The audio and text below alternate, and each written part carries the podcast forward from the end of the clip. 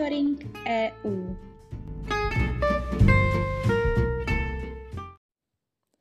Zastoupení Jihomoravského kraje při Evropské unii si pro vás připravilo zhrnutí toho nejdůležitějšího, co se v lednu 2022 událo. Francie začátkem roku zahájila své předsednictví v Radě Evropské unie. Mezi hlavní priority francouzského předsednictví patří podle jejího mota oživení, síla a pocit souzáležitosti, ekologická a digitální transformace, ochrana hodnot a zájmu Evropské unie a rozvíjení evropské vize prostřednictvím kultury a společných dějin. Francie bude předsednickou zemí až do července letošního roku, poté ji na tomto postu vystřídá Česká republika. Rok 2022 je Evropským rokem mládeže. V jeho průběhu budou pořádány konference, různé akce, ale také informační a propagační kampaně. Původně předložený návrh byl upraven tak, aby Evropský rok přispěl také k odpovídající integraci politiky mládeže, tedy aby bylo zajištěno, že otázky týkající se mladých lidí budou zohledňovány ve všech politikách EU, ať už se jedná o životní prostředí, školství nebo kulturu. Komise se také zavázala zajistit, aby se na organizaci Evropského roku ve spolupráci s národními koordinátory podíleli i mladí lidé.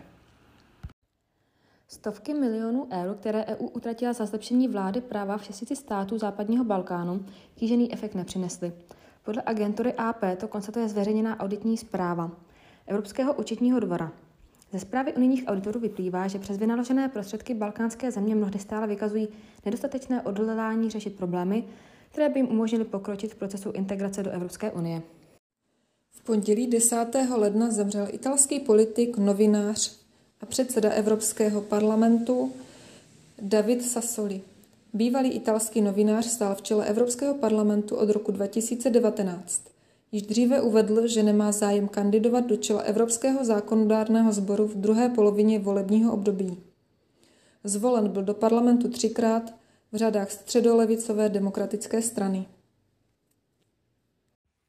Evropská komise přijala pracovní program programu Kreativní Evropa na rok 2022 s rozpočtem ve výši přibližně 385 milionů eur, což je téměř o 100 milionů eur více než v roce 2021, posiluje program Kreativní Evropa svou podporu kreativním a kulturním partnerům a náležitě zohledňuje výzvy vyplývající z krize COVID-19 a rostoucí globální konkurence.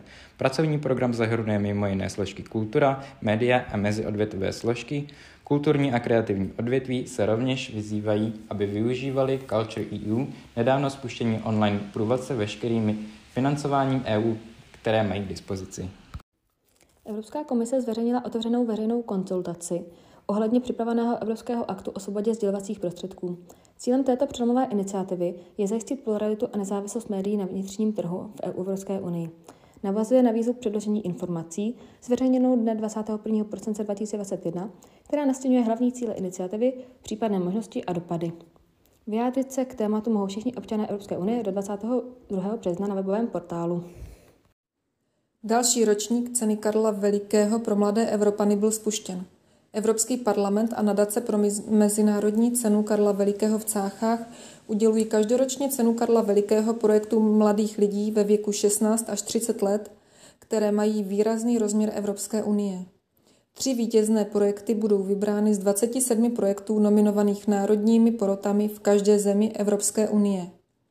Přihlášky na rok 2022 lze podávat do půlnoci 13. února 2022.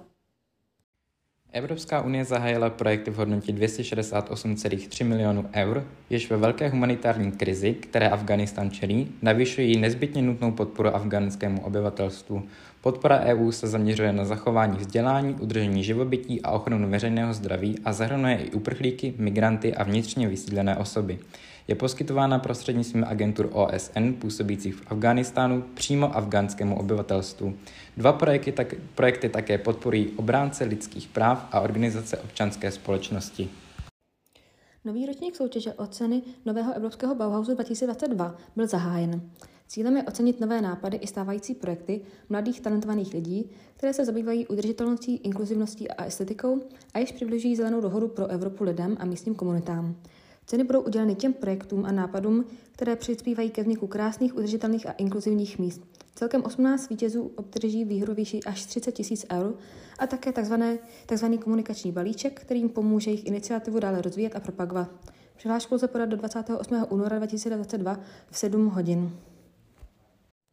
Malcká lidovecká poslankyně Roberta Mecolaová byla zvolena novou předsedkyní Evropského parlamentu.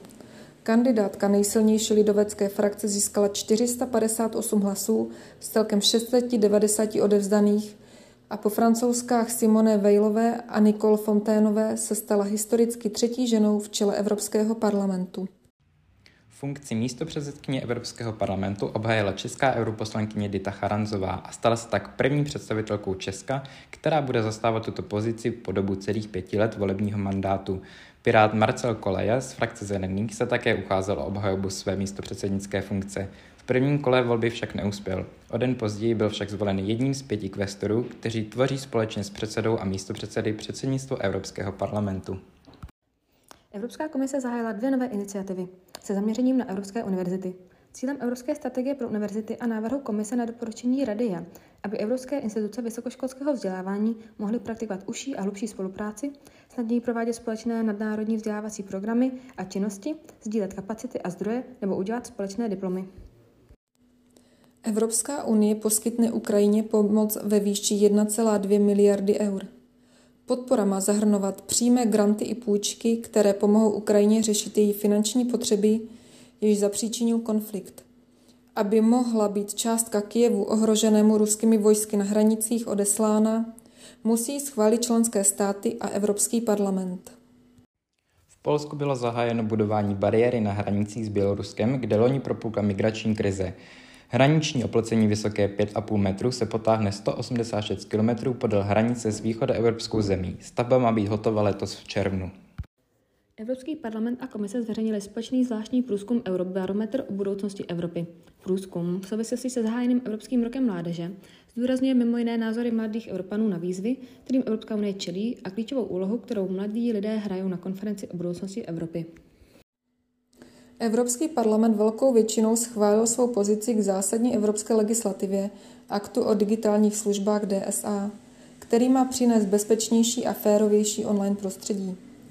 Připravovaná legislativa se dotkne všech poskytovatelů online služeb, zejména však dominantních internetových platform, včetně sociálních sítí. Společně s aktem o digitálních trzích DMA má DSA nahradit zastaralá pravidla pro fungování internetu a zejména zabránit tomu, aby na internetových platformách docházelo k nelegálním aktivitám, cenzuře či manipulaci uživatelů. Práva uživatelů digitálních technologií a jejich svobodná volba budou klíčovými zásadami digitální transformace společnosti, která čeká Evropskou unii v příštích letech. Vyplývá to z návrhu prohlášení o digitálních právech, které jako celosvětové první podobný dokument zveřejnila Evropská komise. Deklarace vedle obecných principů počítá mimo jiné se zajišťováním vysokorychlostního připojení pro všechny obyvatele nebo se zlepšením výuky digitálních technologií na školách.